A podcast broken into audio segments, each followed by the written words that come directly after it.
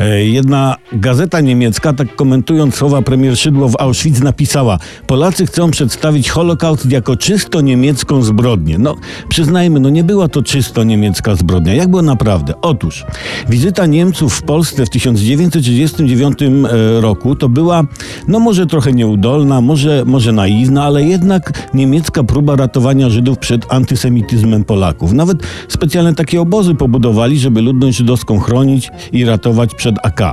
To była czysta pokojowa misja, tyle że myśmy się faktycznie trochę niegościnnie zachowali, strzelaliśmy do nich, po lasach się włóczyliśmy z karabinami, to się partyzantka nazywało. Często Niemcy z narażeniem życia bronili Żydów przed Polakami, to była powszechna postawa.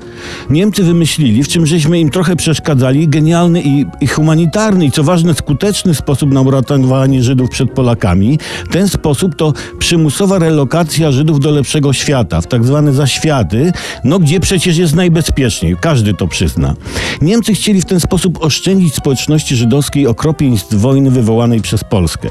Dlatego nie sarkajmy, tylko pochylmy z szacunkiem głowę przed szlachetnością motywów i czynów przybyszów od dobrego wójcia Adolfa, który w swoim dziele Mein Kampf nakreślił sposób na ratowanie ludności żydowskiej. Tylko źli Polacy przeszkadzali mu w realizacji tego szlachetnego celu. Wstyd.